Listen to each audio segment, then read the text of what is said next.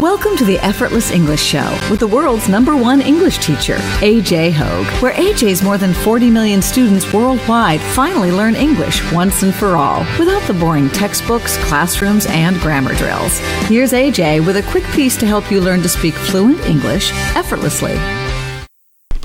I am AJ Hoge, the author of Effortless English Learn to Speak English Like a Native. I am the father of the effortless English system that trains you. And you speak English fluently, you speak English powerfully, you speak English confidently, you speak English effortlessly. When you join my VIP program, effortlessenglishclub.com, go there. Join my VIP program, commit, don't quit. There's a good reason for that too. An extra bonus. You got a couple extra bonuses as my VIP member.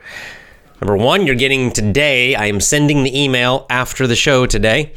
You get a discount code for my business English course.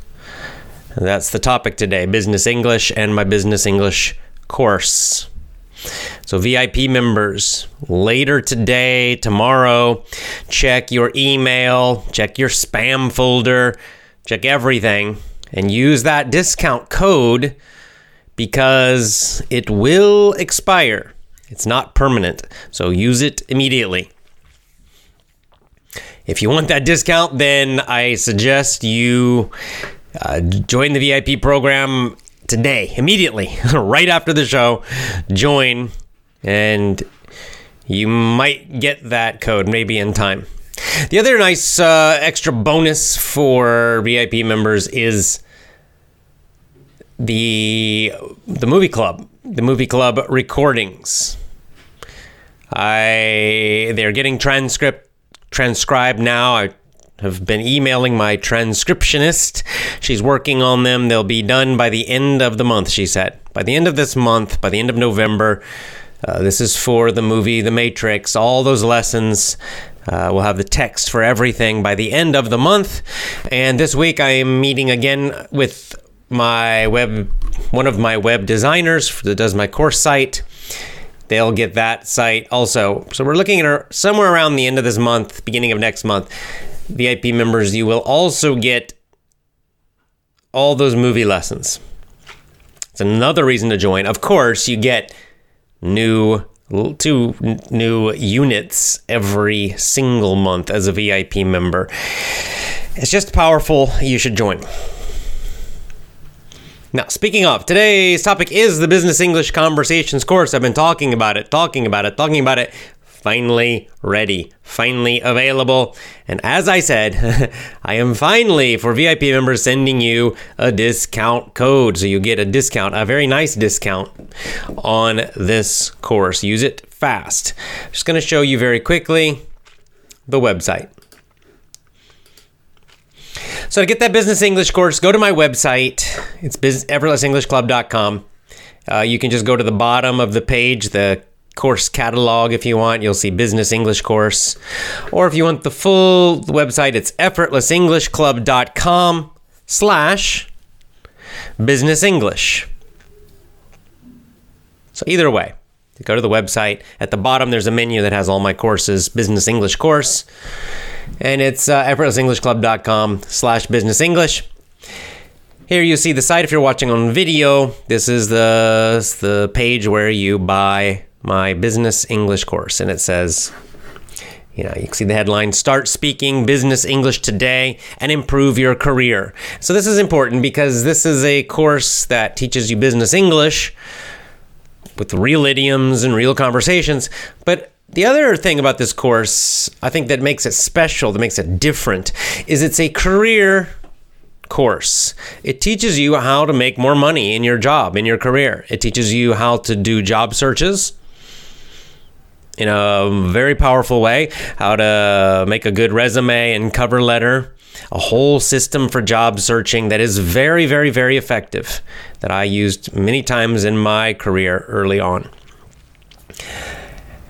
teaches you how to do and perform well in job interviews in English or in your language. Teaches you how to manage your career so that once you have a job, you can get better jobs and get paid more and make more money. So, really managing your career to make the most money you can and to get the best jobs you can, the most enjoyable, the most meaningful jobs. And that's what makes this different because you know, I always teach more than just English. Just, I always teach English, but it's, I, I want to give you real life skills, something useful. And so, this is a career course too. And then, you know, you'll see on this page it says, Do you want more freedom? Do you want to earn more money in your job? Do you want uh, better, more interesting jobs? More success? I say, don't studying business English textbooks. Learn how to speak business English like a successful business person. Learn how to think like a successful business person. In this course, I'm teaching you how to think like a business person. Most employees don't think like a business person, they have employee thinking and this is why they're uh, they're very limited. This is why they have a hard time getting new jobs. This is why they are stressed about getting jobs, about applying for jobs, about searching for jobs. They're stressed about job interviews. They're stressed about resumes because they don't really know how to think like a business person. So even if you don't start your own business, you're not an entrepreneur, you still need to think like a business person because that's how you make the most money and get the best jobs and have the least, the smallest amount of stress in your working life. And I teach you how to do that. And my father does too because I did this course with my dad. Okay, and on the page you'll see me there with my arms folded, the picture looking very businesslike. in my nice suit. All right, and then uh, just I'm just kind of going through the page just to show you the page where you buy the course. Another headline says, Are you nervous in business English meetings? In business meetings, sorry. Are you afraid to give business presentations in English? Do you need business English to succeed with your job and your career? And you can learn to speak business English like a successful business person. Learn business English from successful businessmen. And so here, you know, I introduced that this is actually a course that I made with my father. So there's two of us. This is our names are George Hoge and AJ Hoge. So George Hoge, that's my dad. And you know, we are not only English teachers, we're also successful businessmen. And my dad had my dad kind of more of a traditional businessman and uh, a traditional career where he worked in a large company it was IBM, a big, huge company for most of his life. And he has a master's in business. In, you know, I'm not in business English. He has a master's in business, an MBA. He was a manager and did very well in that corporate world, that big business world. And so, kind of the very traditional kind of business and career. That's his experience and his mindset which is nice. It's good. It's useful. A lot of people want that. I, on the other hand, as you probably know, not like that at all. I hate big companies. Uh, working for them uh, I find, find those jobs to be super boring. I'm an entrepreneur. I started my own business. I always hated working for other people, but I know how to think like an entrepreneur. I know how to think like a business person because I am one. I understand marketing. I understand, uh, you know, persuasion. I understand these things and how to use them in your career. Even if you are not an entrepreneur, you can use these same skills to get paid more and to have a better career and to get a job and to have less stress, all of these things. And so, what's interesting about this course, I think, just my personal, what I am excited about the course, is that the course is based on conversations between my dad and myself. And so, you're getting these two quite different perspectives, right? Points of view. You're getting the point of view of my father, who had a very traditional and successful career in a big company. And then you're getting the point of view from me of an entrepreneur, someone who's started his own business, also successful, but but in, in a much more um, a much less traditional way, more kind of, you know, new business, entrepreneur, online marketing, all that kind of stuff.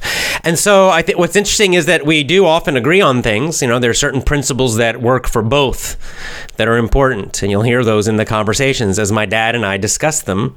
And then also in each unit, you get a a commentary. You'll get one from my dad and one from me. And sometimes we have different ideas. So he might give you some advice, and then I give you different advice. I think this is good because it depends on your personality. You can decide which one fits you better. Are you more like my dad, more traditional?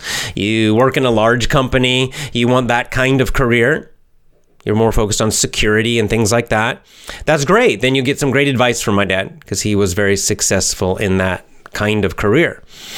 If you're more like me, if you're more into being creative and you want freedom and flexibility, and then you get some kind of creative, innovative ideas from me. And you can choose those if they fit you better. Or you can do both, right? A lot of times you can use, take some great ideas from my dad, some great ideas from me, and they will and really combine them to have a lot of success. So that's, I think, is very interesting. In terms of the English, this, these are real conversations. So we did not have a script. We're not reading. Okay, we're not reading a script. Hi, Dad. Let's talk about resumes. Okay, AJ, let's talk about. You know, we're not doing that. That's crazy. It's stupid. We're just saying. You know, we just said we're sitting. We recorded these in Hawaii, actually and we just would choose the topic. We said, let's okay, let's talk about resumes, how to make a great resume so you can get a job interview. So let's just talk about this topic and how you do it and what makes a great resume. And then I just said, all right, ready? Yes, go. And we hit record and we started talking. That's it. So that's that. We just chose the topic. That's all. There's no script. It's very natural conversations in each unit. And that means that you get a, like I've, as I have said, my dad uses a lot of idioms just naturally. I don't. I don't use so many. I use some. You know, all native speakers use some, but uh, I just naturally tend to use less. Just my speaking style, it's my personality, whatever. And my dad naturally, it's his style that he uses a lot more. But that's nice because you will get a lot, a lot, a lot of idioms uh, in from the conversations, mostly from my dad. And you know, of course, they fit into these business topics. So you're getting this very natural business English. A lot of business English courses are too formal, much too formal. But you know, in, in, real business, in the real business world, especially Americans, I would say North Americans, because it includes Canadians, uh, people are fairly casual, fairly casual, even in a business setting. And so I think it's a much more natural, real kind of business English, rather than what you often find. So it's another nice thing I think about the course.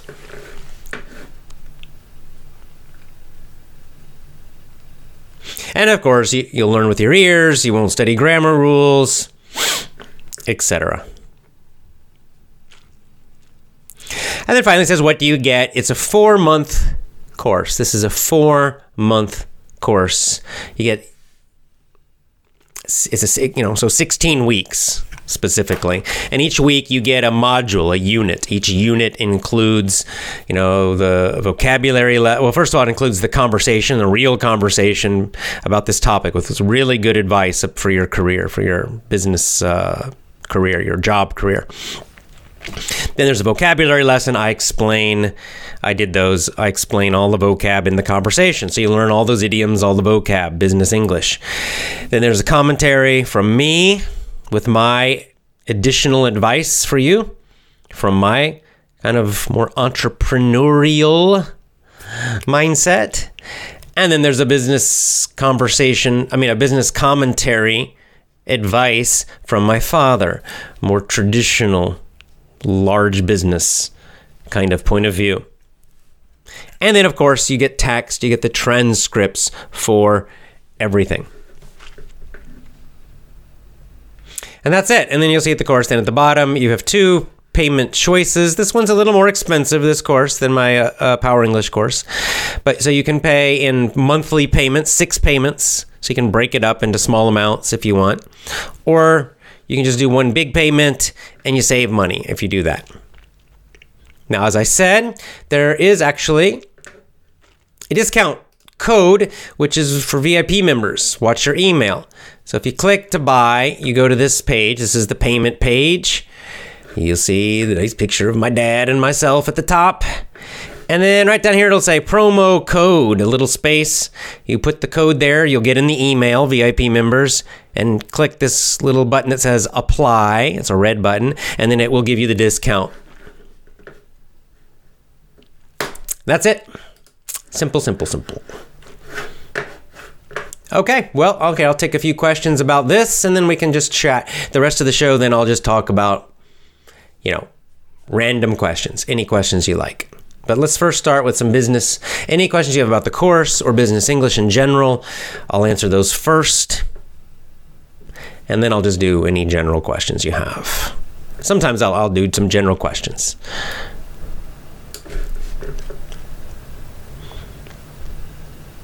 Okay, so Maxim says, uh, I'm a VIP, really looking forward to get your Business English Conversations course. I hope I get the discount code. Thank you. Yes, just uh, like I said, tonight I'm sending it. Tonight, my time. Just look, you know, in the next 24 hours, watch your inbox in your email and also check your spam box just in case.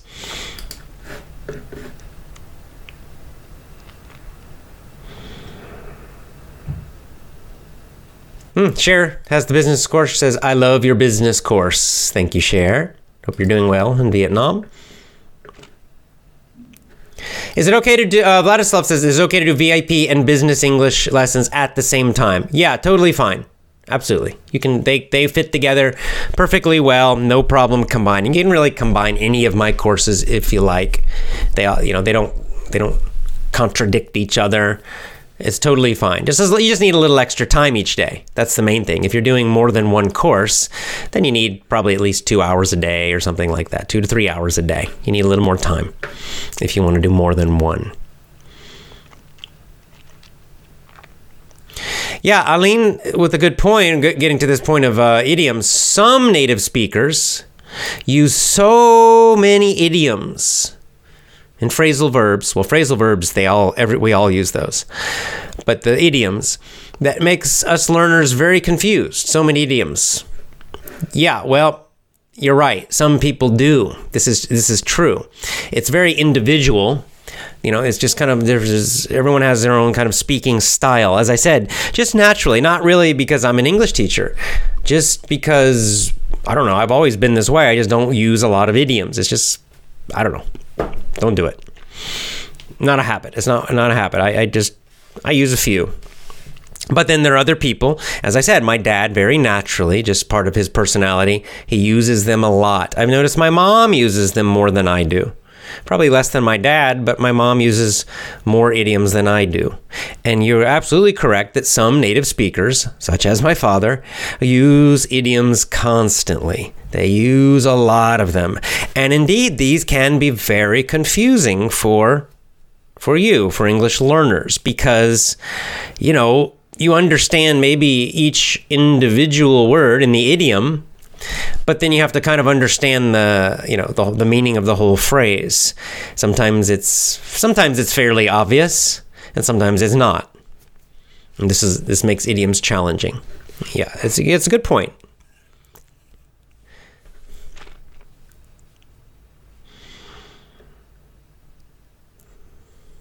Thank you, Dalal says, congratulations on setting up the business course. Yeah, finally, huh?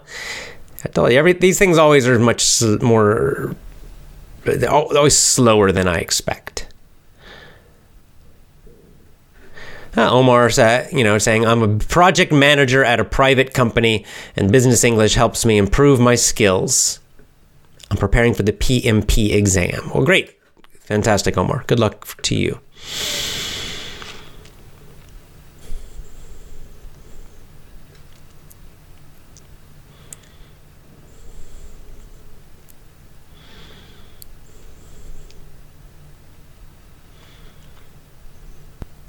Oh well, this is this is something I've thought about. My my Mustafa says, can you make a course about marketing and selling? So, you know, business English is quite general, obviously, because we, we we we talk about marketing. We do have one unit about marketing, but of course we talk about resumes, job searching, interviewing.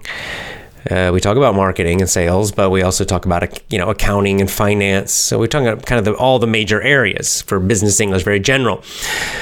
So, doing one that's very specifically focused on marketing and selling, yes, I would like to do that because it's actually my favorite part of business. It's probably my best business skill. Like, I, I will not teach you about accounting because it's not my best business skill. I pay someone to do that. But the marketing I'm pretty good at. So, I have thought about doing it. It would be fun to teach.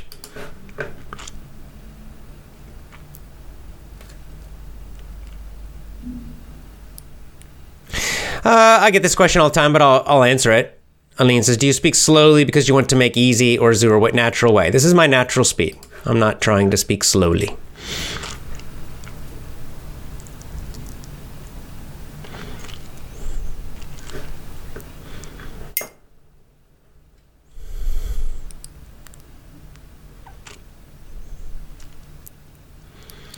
Yeah, well, Emmanuel, kind of following up on again the idiom question and slang. When a native speaker uses a lot of idioms, how do we figure out the meaning? Because most of them speak metaphorically. We have trouble grasping it. Well, you, you either have to know it, learn it, if you, or you just have to ask them. You just have to say, I don't understand. You know, because uh, sometimes if they're using a lot of them, if they're very cultural, you might just need to say, uh, yeah, I'm sorry, I didn't understand. You know, if, if what does this phrase mean? You know, what does this mean? I don't understand it. So, you know, don't feel shy about that. It's fine to say, I don't understand. it's a very useful phrase in any language. I don't understand. It's my favorite phrase in Japanese. Wakaranai. Wakarimasen.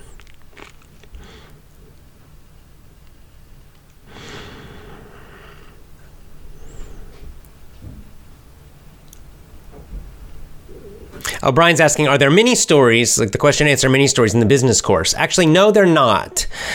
This is this course is meant to be a little bit higher level. That's why. So it's based more on uh, natural conversations and commentaries with text and vocabulary lessons to help you understand. So that's the reason. It's, it's this is meant to be a little bit more advanced. This course.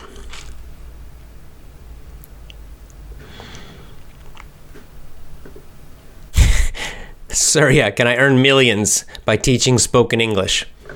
It's possible.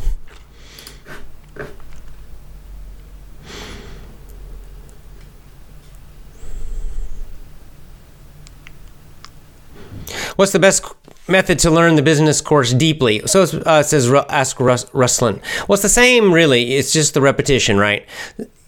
The way we've scheduled it is that you get one unit so that's for that's probably like an hour of audio per week you're getting, maybe actually a little bit more than that. So you try to mac- get the maximum number of repetitions, right? So every day, listen two times to the audios, or three times if you have time, or even four times for a full week. Or you can go more slowly, right? I mean, you're it's scheduled to be, you know, once a week. Each you get a new unit every week, but if you really want to learn deeply, you can go more slowly. You don't have to follow that schedule. Slower is even better. You could do um, each unit, you could do two weeks. Repeat every day for two weeks. So repeating for 14 days instead of seven. Or you could do the whole course, four months, and then do the whole course again, another four months, right? So, really, learning deeply is all about repetition, and you can kind of do as you like with that. Well, Motion, this is nice. Motion says, You are persuasive, but you don't exaggerate when you present your courses. They are great as much as you describe them. Thank you. Well, thank you, Motion. Yes, I try to be uh, persuasive, but as you said, don't exaggerate. Because I'm interested in long term success, right? You can exaggerate, you can get a lot of sales one time, but then after that, nobody wants to buy anything more because you exaggerated too much. But if you're just honest, you're persuasive, you have to be persuasive, you have to sell, you have to market. This is part of business. There's nothing wrong with it. But you also have to be honest because then you keep customers for a long time and then they will buy from you again and again and again.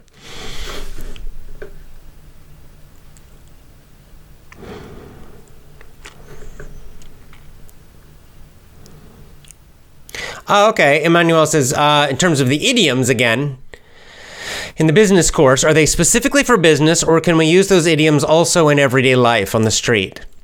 Yeah, I'd say there may there are a few maybe that are only for business, but most of them are general idioms that are useful in any situation. I mean, they're used in a business conversation by my dad mostly, but but uh, there are a few maybe that are just business only, but I'd say most of them are, are more general.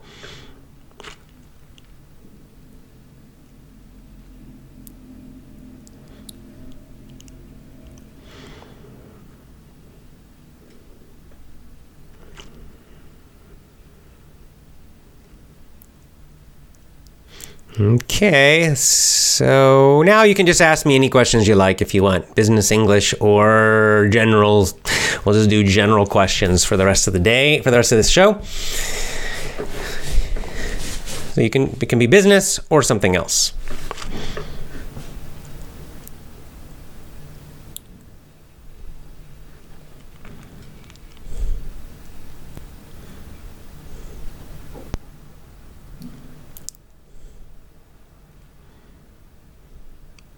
Oh, okay. Giancarlo. Do you know anything about copywriting? With actually with a W, like writing. Writing copy. This is different than copyright. It's it's confusing because it's just, it's pronounced exactly the same way. So there. Um, so just to be clear, what we're talking about, there's copyright, which is law, a kind of law, right? Legal, which means you know the right to the legal right to copy something right? It means that's like you can't no, no piracy. You can't steal something that someone else made. That's copyright with an R. Copy C O P Y R. Blah blah blah. But then there's copywriting with a W, W R I T. So writing, like writing with a pen, right? And this is a business term and specifically marketing. And it base it really what it means is writing advertising or writing marketing. A copywriter copywriter in marketing is someone who actually writes the words for an advertisement uh, for, for anything that's meant to sell or to market. So do I do I know anything about it? Yes. It's probably my best business skill is copywriting. So yes, absolutely, I know a lot about it. I practice it. I have practiced it a lot. I have read a lot of books about this topic. Uh, you know, there's cop. I mean, yeah, this is like I said, this is probably my best business skill is actually copywriting. I could probably get a job doing it if I didn't want to teach English because I have enough experience now. It has a lot to do with persuasion. Well, that's exactly what it is. It's just selling in writing. That's all it is. Copywriting is the process, the skill of selling with written words, with written words instead of spoken. Now, of course, it can be connected because as a copywriter, you can write something that that someone will actually speak, like a script, right? So Yes, I do know about it, and it's a very important skill. Uh, well, I would say this it's a very, very, very useful skill. Even if you have a job just in a normal career. I mean, this is what you know i talk about this a bit in our in the business course that when you make a resume and when you do a cover letter see most people they just get a book or they go online how to do a good resume how to write a good cover letter. And they write some super freaking boring resume and some extremely boring cover letter. It's not copywriting, it's not persuasive, it doesn't sell. It's it's garbage. And that's what most of these books are telling you to do. It's bad advice. It's really bad advice that you find in most of these resume books in most of these um, cover letter books, right? A cover letter is the letter you send uh, with your resume asking for a job. So they're really garbage. They're no good. But I think like a copywriter, okay? I think like uh, someone who does is doing advertising, sales. And so I, in the course, teach you how to write a cover letter and a resume uh, with this kind of mindset, with a marketing and sales mindset, to be persuasive. Right? Logically and rationally persuasive, but also emotionally persuasive. So, yes, I'm actually teaching you some basic copywriting uh, type of skills in this course. And I, I promise you, because I've done it myself. Okay, now a lot of people feel nervous about it because it goes again, just like everything I do, right? Just like my English teaching goes against normal English teaching. It's very different. Well, same with my advice for resumes and cover letters and job searching.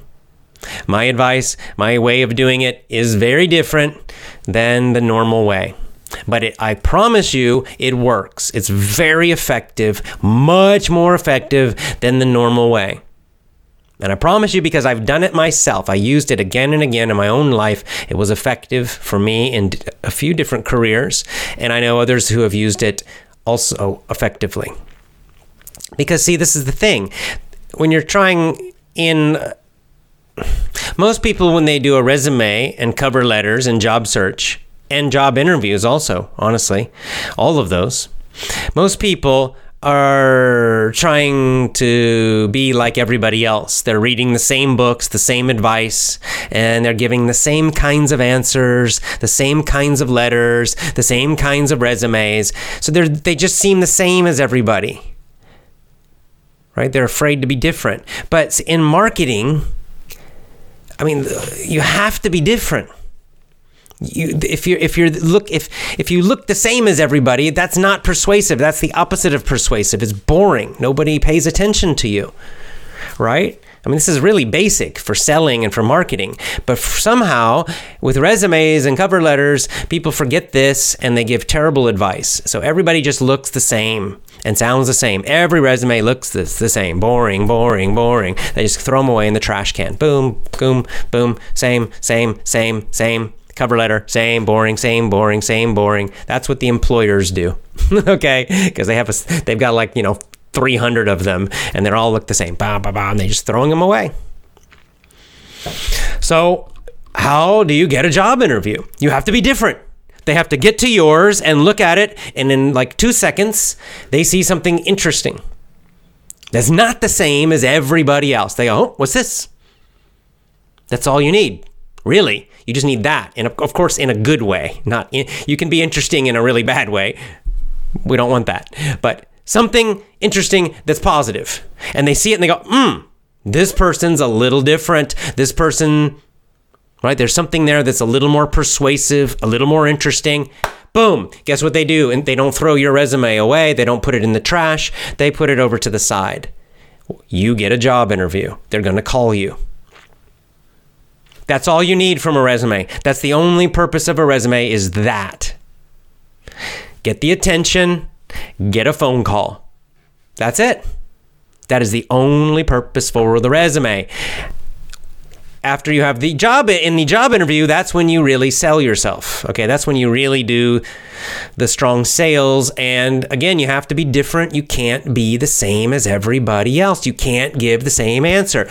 What's your greatest weakness? Everybody says, "Oh, I'm a workaholic. Oh, I just care too much." Oh, they give these stupid bullshit answers, right? It's the same stupid stuff. They're trying to avoid giving a bad answer which is fine. You don't want to give a bad answer. But they avoid giving a bad answer by being boring, by saying exactly the same as everybody else. So the job interviewer is kind of like, uh huh, yeah, right. They've heard the same answer a hundred times.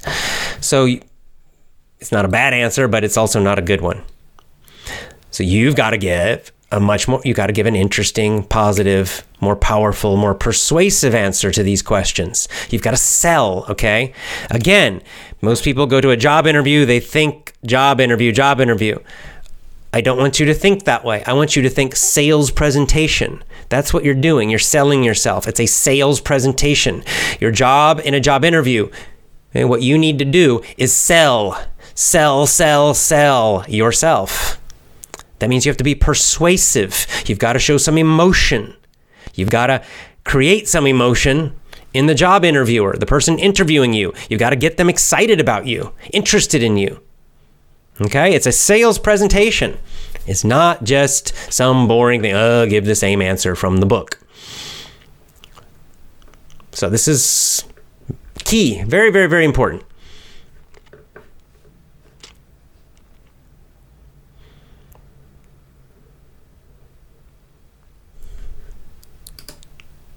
Emmanuel says, I got another question. A friend of mine runs his own business. He hired employees who are not reliable. They smoke weed always. Is it legal to fire him? Yes, fire their asses. Fire them now. Bye. Gone. Get out of here. Fire them. Smoke weed. Weed means marijuana. So his employees, his friends' employees are smoking marijuana all day the, on the job. Fire them.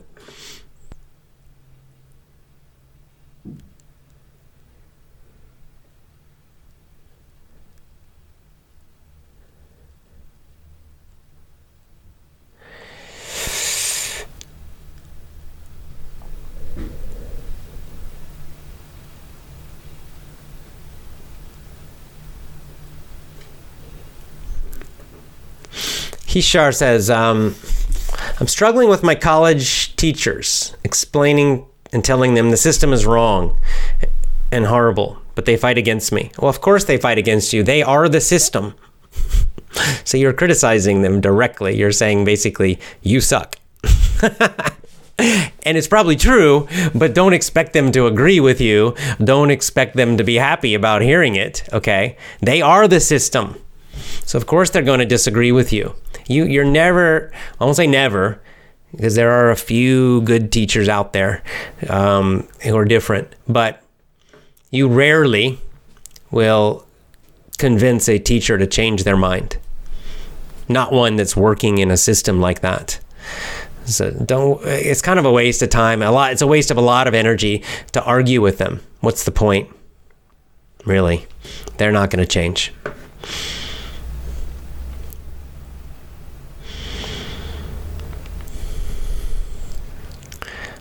Howard Yassin says, In my country, in just one day, a guy became a millionaire.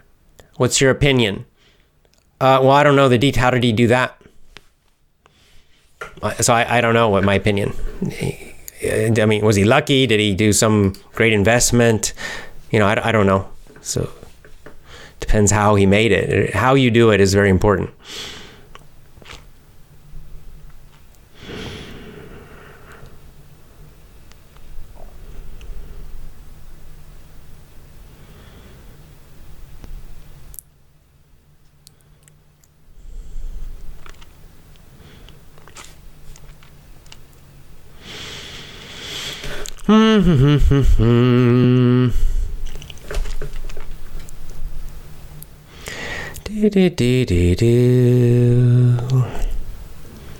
Okay, gonna have to ban someone spamming. Look, if you have a comment or a question, that's fine. But I cannot uh, always read them all, okay? And I won't always read them all. So please don't type it like a hundred times, okay? okay, I know you want me to answer it, but uh, one second. Let me just let me deal with this because then it just fills it up, and I I can't okay, see other people's comments. Someone's spamming. Look, if you have a comment or a question, da, da, da, that's fine. But I okay. cannot uh, always read them all, okay? And I won't always read them all. So please don't type it like a hundred times, okay? okay, I know there you want go. me to answer it, but okay. Good. All right.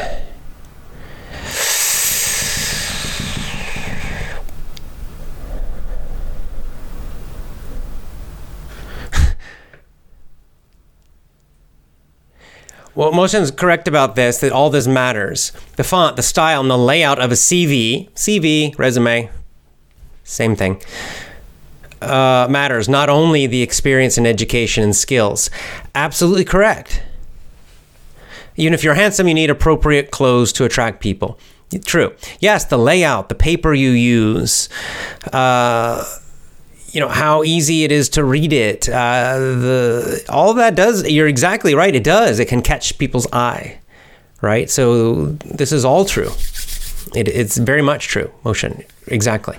I mean, you, you just what you want to do, like if, if for a resume, study advertising, right? Study advertisements, study copywriting, meaning the you know the writing of sales uh, and you, and you'll kind of get some ideas. You'll see how they do it. How do they get attention? How do they persuade using words? And you can kind of take some of those ideas, and I teach some of them in my course, uh, and and put them use them yourself. And Vladislav, absolutely correct. You said it's better to apply for a job before they officially offer this job and everyone sees the job ad. 100% correct once there's an advertisement, once a company advertises a job in the newspaper or, well, you know, now it's probably more online. But anyway, once there's an advertisement, now thousands and thousands, maybe hundreds of thousands, maybe millions are seeing the ad. Now you're competing against a gigantic number of people. Very tough. But if you send your resume and cover letters to companies before they advertise a job. So you're just sending them. You don't know if they have a job opening now. They might not have an opening right now, but maybe three months later they will. So you want just to get the attention of the managers and you start creating a relationship with them and you start persuading them and they get to know you. Now you're ahead of everybody else, right? You have very little or possibly no competition because there's no ad yet. That's a much better, much easier situation to get a job.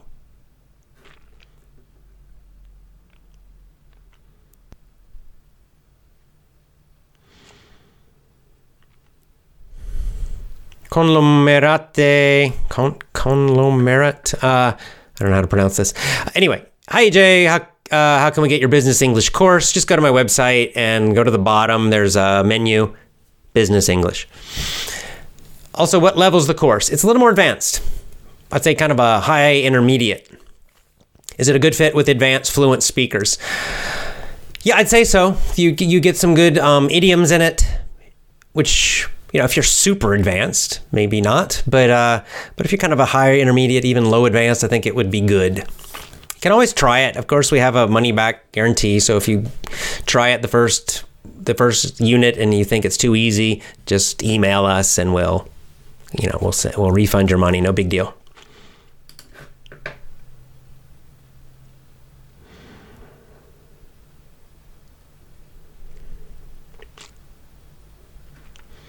All right. Well, let's see. D- uh, digged.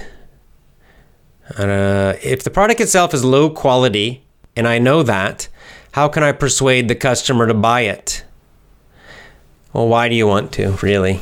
if it if it really if the product sucks, then uh, it's it's hard. If you're a good person, if you're an honest person, then it indeed it is difficult to persuade, because then you have to lie. and uh, you know, some people do that. A lot of we know this. We know lots of companies, lots of big companies, constantly they sell their products by lying, lying, lying, lying, or hiding the truth. So I would say get it, get it, make a, if it's your product, make it better until you feel confident about it, that you feel it's good. You know, it's about your feeling like you feel it's really good. And if you're working for another, for a company, then maybe change companies, right? Change to a better company. So you can feel it, it's much easier to persuade. This is a good point because this is kind of like talking about character and something deeper that's important for persuasion. It's easier to persuade when you really believe in the product. Or, as we're talking about today, we're talking about ourselves job interviews, resumes. That means you got to believe in yourself. Well, if you know you're a lazy, terrible worker, it is hard to be good in job interviews because you know you're kind of lying, right? So maybe the first thing you have to do is become better become better, learn some skills, uh, get more self discipline, become a better worker, become more productive, become a high, you know, higher performer. Maybe just start in a lower job and you know become a really really good worker first. And then you you feel this honest confidence about yourself. It becomes much easier then to do a good job in a in an interview because you know that you're good. You know you're good. And indeed this happened you know I, this this is actually this is a great this is a great question. The more i think about it good question. Very good because i can think back in my own life when I was young and I was applying for some jobs. And the truth was, I was not really qualified. And the truth was, I was a lazy little guy, lazy dude, lazy young guy, yeah, lazy young man. Didn't really want the jobs even, but I needed money. And so I tried to BS, bullshit, meaning it's not, you know, it's kind of half lying, it's exaggerating, you know, you're, you're just giving the answers you think you're supposed to give. You, you give answers you think they want to hear. But then at the same time, I always kind of, you know, I always knew inside that, uh, I'm bullshitting. This isn't, you know, this isn't really coming from my heart. This isn't real. I'm performing. Uh, and I did not do well. And, it, and also, I was much more nervous because I knew that. I could feel it. And then later, in my kind of two more serious careers as a social worker first, and then later as an English teacher. Uh, first as a social worker, I got to the point fairly quickly where I felt like I was pretty good at what I did, you know, and uh, and then English teaching. I don't know when I first started, I was so-so, but then as I got better and better as a teacher, I did. I became very confident, and by the end of my career, as a working jobs as a teacher, I was super confident. I mean, I knew I was better than most teachers. Not, you know, just just fact. Just I know I was because I could see the results. I could uh, I saw the results of my students, and so I became kind of maybe even cocky a little bit, but still uh, very very confident. And then I be which helped me in job interviews because they can feel it the interviewers. It made me, it was really easy to get jobs at that point. So there is, you know, there are all the techniques and all these things, but there is something kind of deeper and internal that the more confident you really are about yourself and that you really are good, then it becomes pretty easy in a job interview to, to say, I'm good, hire me. And I'll tell you exactly why I'm good. And I'm being honest. This is all real. I'm not bullshitting. So that's a good point. It's when it's real, it's much better. Konnichiwa, Moyab.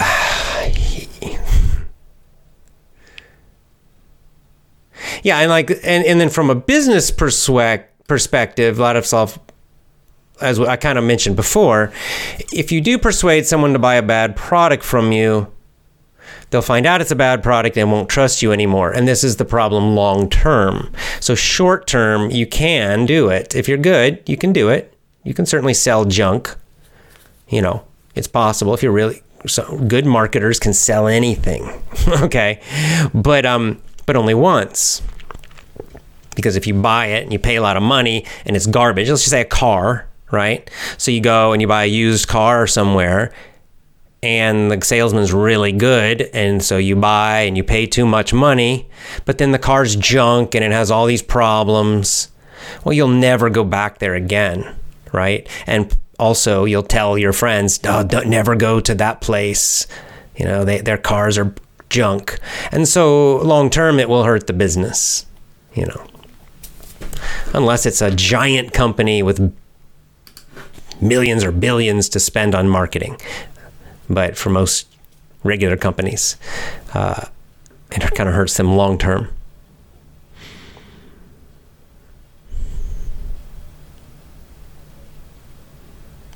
Um, Abraham Ali says, Should I have a personal website and put in my resume? Because someone told me I should include in my resume. What do you think? Yeah, it's not a bad idea.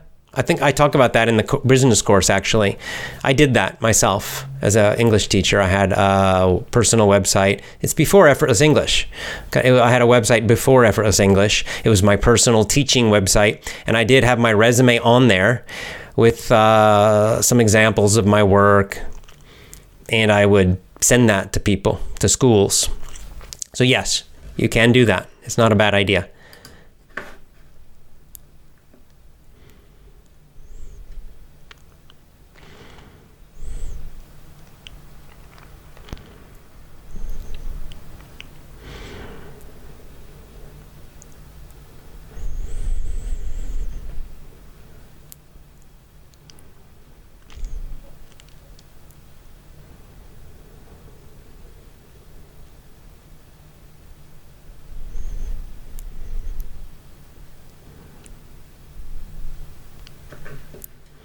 This is great from Aline again.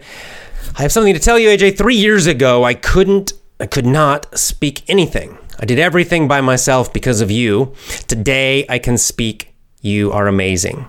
Fantastic, and congratulations to you. Of course, you did the work, so you deserve the credit. You deserve the congratulations. Well done. I like to hear these stories. Thank you for sharing it.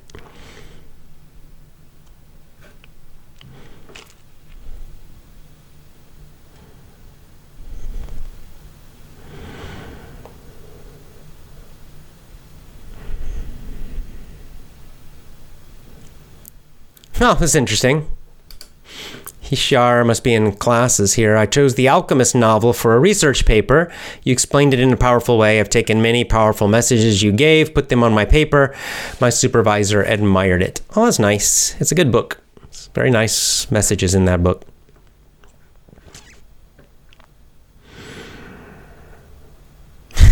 the law. My next plan is to marry an American so I'll speak well. It's one way to do it. Marry one that cannot speak your language. then you're forced. Just date one, right? Then you you have to speak English.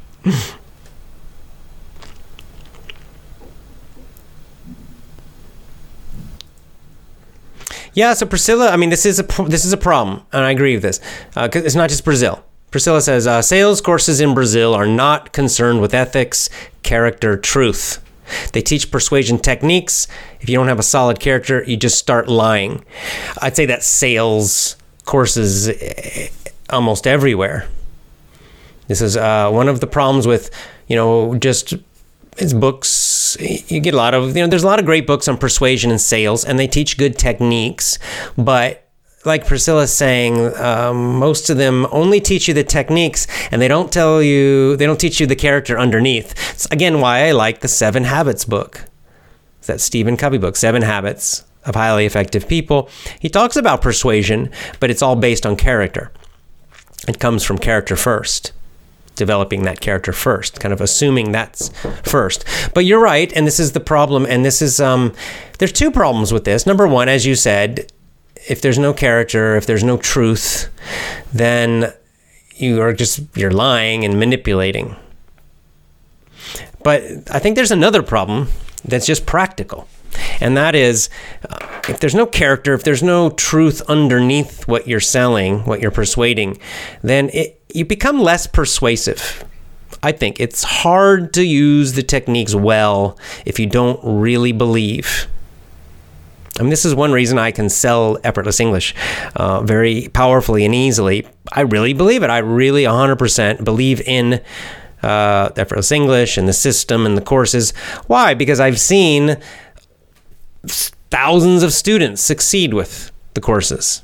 You know, just like I just read one, right? These kind of success stories again and again and again and again and again and again and again. So I know it works. I have total confidence. Back when I was using these techniques in a classroom, I could see it with my own eyes.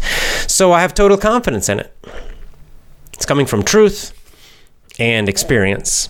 So I don't I have no doubts. So I can sound, I do sound very confident when I talk about it. That's why. But if I tried to sell something else, if I tried to sell a car, let's say, if I got a job selling cars, I would maybe not be so good. Because number one, I don't know a lot about cars. And until I became confident about knowing about cars and understanding them and knowing the truth and really knowing what I how I was helping people it would be very hard. Even though I know the techniques it still would be difficult. And I think for so having that character and the truth it's kind of, it is the first step and most books don't teach it or talk about it but it is the truth and it's just it's the same when you're job interviewing. Okay the first thing is you should be good at the job okay? If you're applying for a job and really you're not good enough uh, then you probably shouldn't try to get the job because even if you succeed if you do your resume is great your job interview is fantastic you get the job but then you'll suck okay? You you can't really do it. You don't have the skills you don't have the experience. So you're just going to embarrass yourself and have a bad experience. You're going to feel stressed out. So it's not worth it. It's not worth lying or bullshitting or whatever if you're not really good, good enough.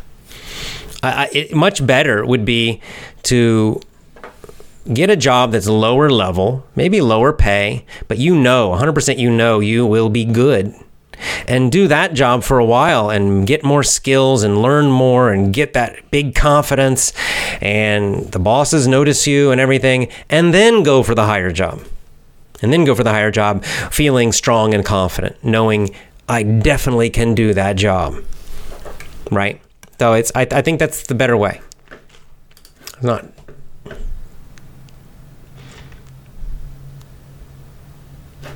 Yeah, like Ahmad used to sell cars, and he says, I'm an English teacher now, but I used to sell cars. I sold used cars, and my, I can tell you, to be honest, is the best selling style. Indeed, indeed. I can give you a like a little example from my life. Um, not selling cars, but uh, car mechanics, people who uh, repair cars. So again, in the in America, there are a lot of guys who are not so honest, right? They will charge you a huge amount of money uh, that's not necessary. And it's very tough. If you don't know about cars, it's hard to know. Are they lying to you? Are they cheating you? But after a while, you kind of start to think, ah, this guys, these guys are cheating me. Well, I had this, um, there were these mechanics in my hometown.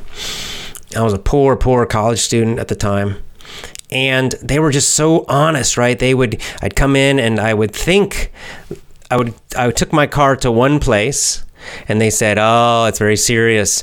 You know, ha- you have to pay, you know, four hundred dollars to fix it." And I was, "Oh, I can't. I don't have the money." And then a friend said, "Try these other mechanics. They're really good and they're very honest." So I went to them, and they said, "No, no, no, no, no, no, no, no. You, it's not serious. It's like you know, thirty dollars. We can fix it, and it's fine." They were honest. They could have lied to me and charged me a lot more, but they didn't. But because of that, guess what?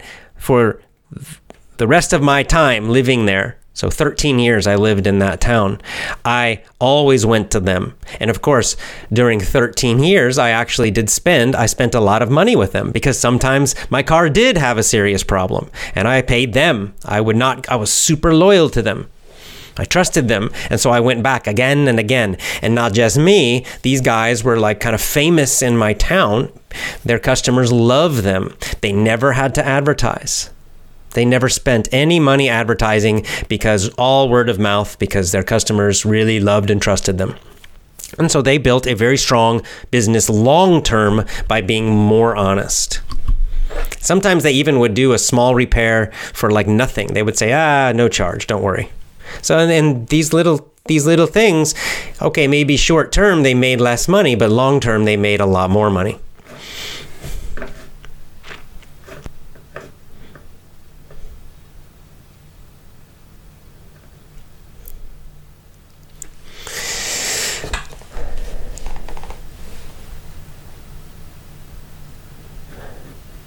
A lot of people, uh, Zohar says, a lot of people lie the most on their CVs. yeah, most people do. And again, the problem is if you lie in the CV, but then you get into the job and uh, it becomes obvious that you're not actually very good. You know, you, that's not a good situation. You're just going to be stressed out in a job you can't really do well.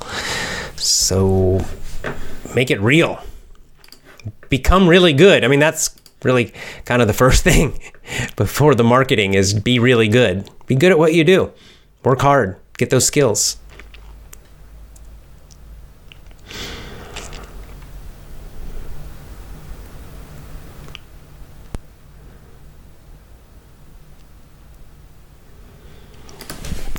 Slavika, oh, thank you. Slavika has a nice success story too. After seven months of membership in the VIP program, and intense listening and reading, I understand about 95% of English. Previously, it was just my dream. Thanks a lot, AJ. Thank you, Slavika. Thank you, thank you, thank you. And thank you, because you did a great job. So, seven months. That's nice. Good job.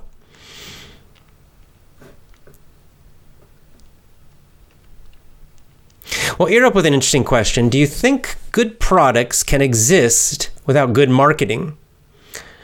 Yes, but it's hard for them to survive long term. I think there probably are you know a good number of especially small businesses that have a pretty good product or a good service but they still fail in fact i think this is somewhat common with small businesses new businesses especially where they'll focus a lot on making sure the product is really good or the service is really good but they don't they don't learn marketing or they're nervous about marketing a lot of people don't feel comfortable a lot of people feel uncomfortable selling and advertising and doing marketing. They feel uh, they they kind of, they're trying to be modest. You can't be modest, um, and so they actually fail. You know, I'll just get like an example. Let's say maybe there's a restaurant that opens. The food's fantastic.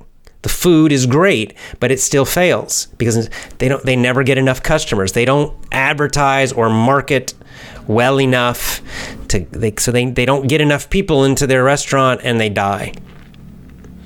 It's fairly common. Yeah. So marketing is uh, in business. I mean, these are the two. you need a good product or service, and you need good marketing and sales. These are the two most important. Everything else is secondary in business, I would say. Those are the top two.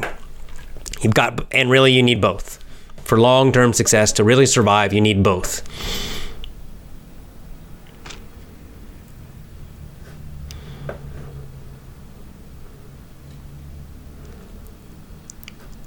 Yeah, like this is another common problem, and this is kind of like in retail in shops, right?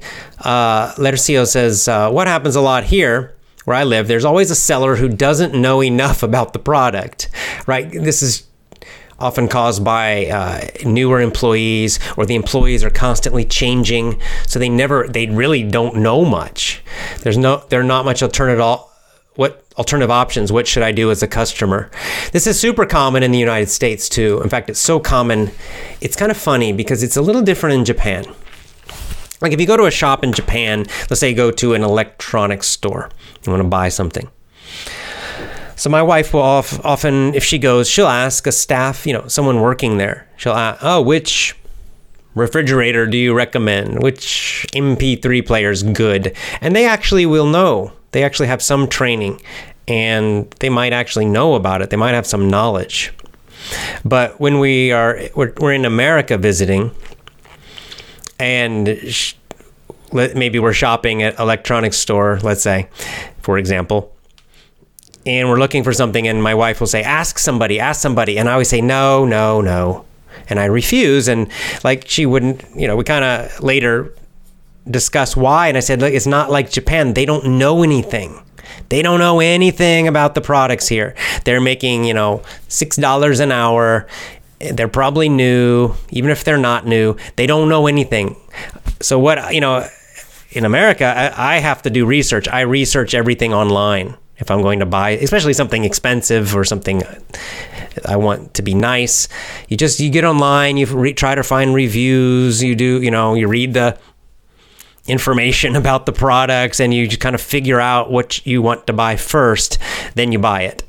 A lot of times like I'm buying online now. A lot of people do this because the companies don't train their employees enough now.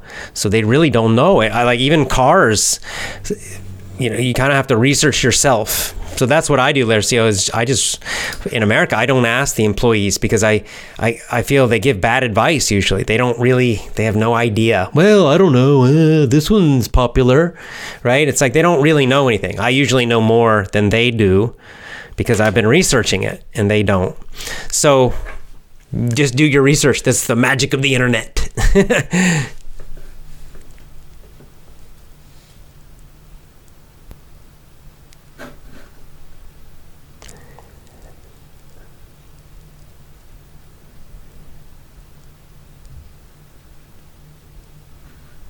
Yeah.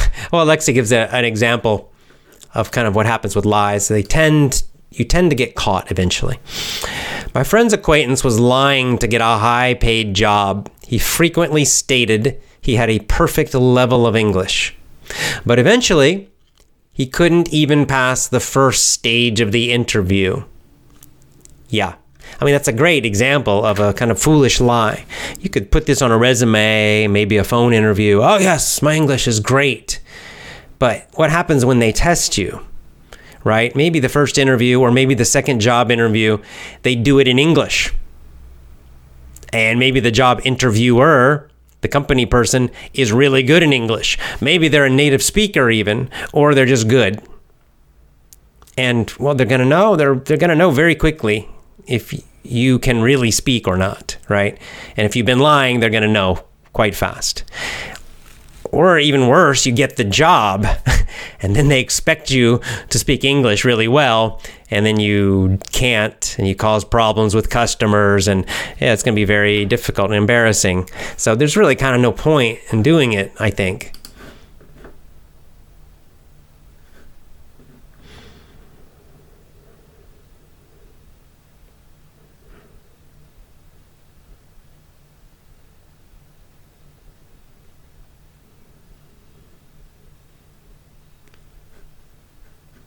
Yeah, uh, Vladislav is kind of describing, well, says, uh, in Moscow, you don't need a car. Public transport is cheaper and f- often faster. Sometimes it's even faster to get to a place by walking. Yeah, Japan's the same. I don't have a car because uh, I usually just walk, but the Japanese public transport is also fantastic, like in Russia.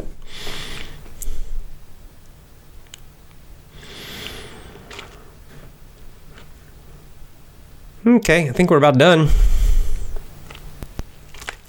I guess I have to go take care of babies. Oh, we had a good movie club yesterday. I hope you all will join us on Sundays for the movie club because this movie's I really am enjoying this movie. It's it's a great movie. I like The Matrix. You, you I think you all know that, but this movie is wonderful. It's so positive is what I like. So it makes me feel good every week when we watch it. you know, Brave New World kind of made me feel a little depressed every week. and The Matrix, not really. And The Matrix is a cool movie, but, you know, there were some heavy messages underneath that movie. But Jerry Maguire is, uh, is such a, like I've said many times, such a sweet, positive, good movie about really about virtue and love and family and purpose. And it's just got, it's just great so I, uh, you should join us. You know, you, you can join VIP or you can get the recordings later if you want, but you know the the live class is free every Sunday. So I encourage you join join that movie club on Sunday. Just you can follow me on social media up here. You'll see on the screen, gab.com, AJ Hoge. And I announce, I give a link every week on Sunday about this same time when I'm going to do the movie club. But we had a great time yesterday doing that movie club, and I think everybody's enjoying this movie, Jerry Maguire. It's fantastic. And the other thing about this movie is that the English, there's a there's just so many good vocab words and so many great phrases and idioms and things that we're getting from this movie. There's so much talking and good conversation in the movie.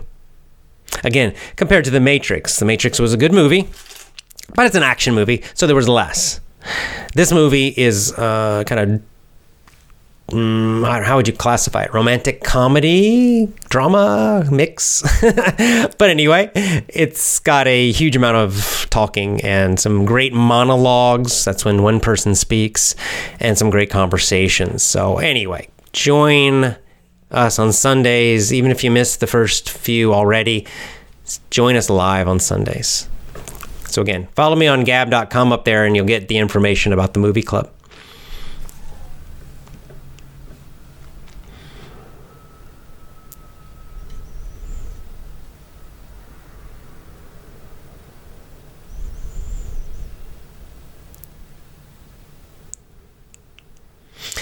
Okay, I'm going to answer this last one. I'll answer two more. This one and one more. My Mustafa. Good to see you again. I want to AJ, I want to work at an I went to work in advertising after graduation. I still don't know enough. How can I build my knowledge? Yeah, right. Okay. So if you're studying advertising in college, big waste of time mostly. Sorry. you're not learning much. What what you got to do it is is you got to get into the real world and start advertising. I mean, that's how you learn. Now there are two kinds of advertising, my friend in general. um, you know, on one hand, there's what what you might call a lot of people call brand advertising. Brand advertising, essentially, this is the kind of advertising that big, big, big companies do. This is the kind of advertising Coca Cola does, Pepsi, Nike. Okay, these guys have millions and millions and millions, in some cases, billions of dollars to spend on advertising and marketing. They're doing brand advertising, which means that in each ad, like you see one ad on TV, they're not directly selling in the ad. You know, you'll notice this, right? They they sometimes it's it's it's almost strange when you're watching this ad and you're just kind of like what are they trying to sell me? I don't even know. And only at the end do you even know which company it is. That's brand advertising. They're trying to create certain, attach really, connect certain emotions to their product with the idea that long term this will cause you to buy. But it's not a short term thing. Okay, so that's one kind. The other kind of advertising we call direct marketing. Direct marketing. Now, this is the kind of advertising that is most useful for small and medium level businesses. These are businesses that do not have millions and millions or billions of dollars to spend on TV ads and everything, okay?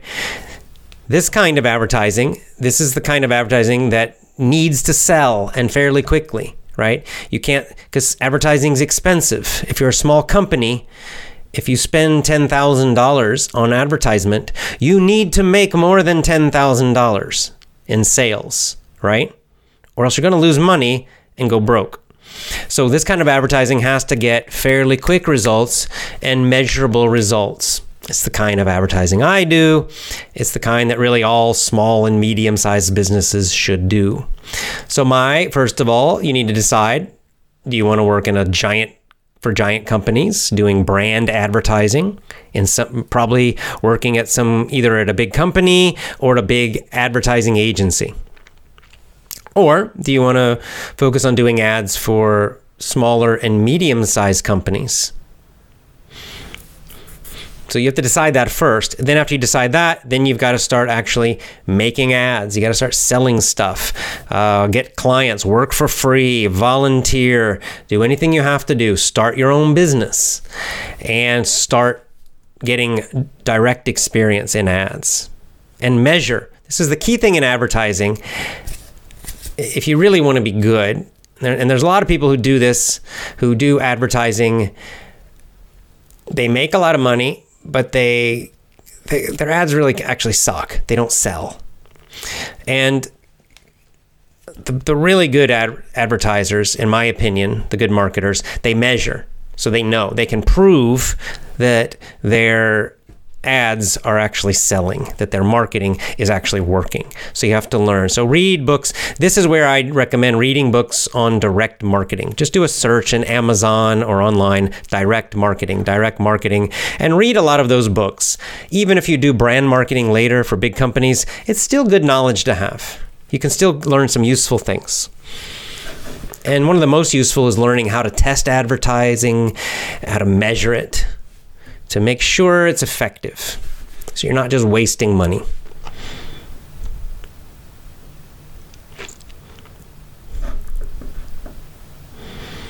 Danielle, how do you pronounce Tommy Hilfiger? That's how I say it.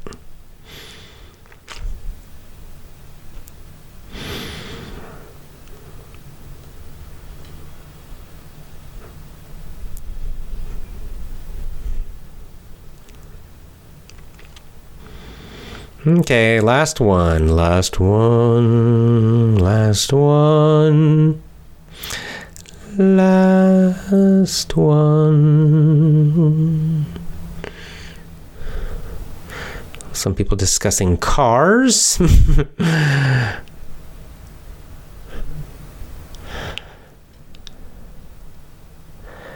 Thank you, Yeri. Hello to you too.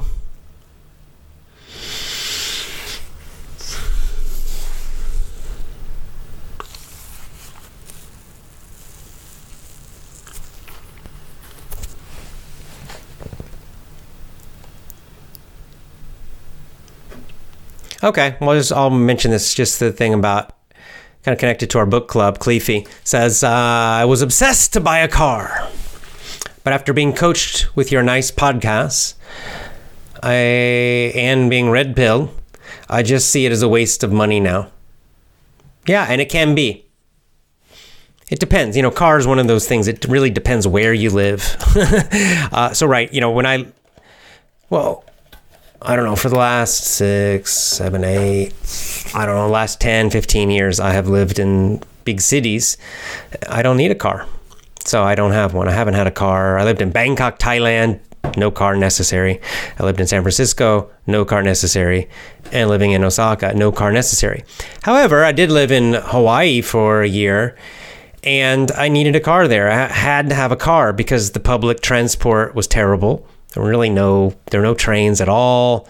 A really terrible bus that was super slow and didn't go many places. And it's kind of spread out the island we were on. So, you know, in some places is necessary, especially in like the United States and other big countries. If you're living out more in the countryside, well, then sometimes you do need a car. So it's not, I'm not saying cars are all bad, but you just have to, again, think about it carefully. Do you really need it? If you live in a big city with good public transportation, like Moscow, like San Francisco, like Osaka, then, uh, then you don't. You can save a lot of money by avoiding. I, I'm happy not to have a car. I save a lot of money, and it's also, you know, cars are kind of stressful. I find it because they're always you always worry. There's always some sound. It always feel like it's going to break down and have some problem. And so I I enjoy. I feel like my life is much more simple without a car. I don't need to worry about it. So I I like not doing it. Okay. Anyway, lots of love to you. So remember, business English course. VIP members, check your email, check your inbox, check your spam folder. Even uh, let's say tomorrow. I'll give you 24 hours. And then go to effortlessenglishclub.com. You look in the bottom, you'll find the menu Business English Course. Click there. Hope you enjoy it. I'll be back tomorrow. Lots of love to you. EffortlessEnglishClub.com. Bye for now.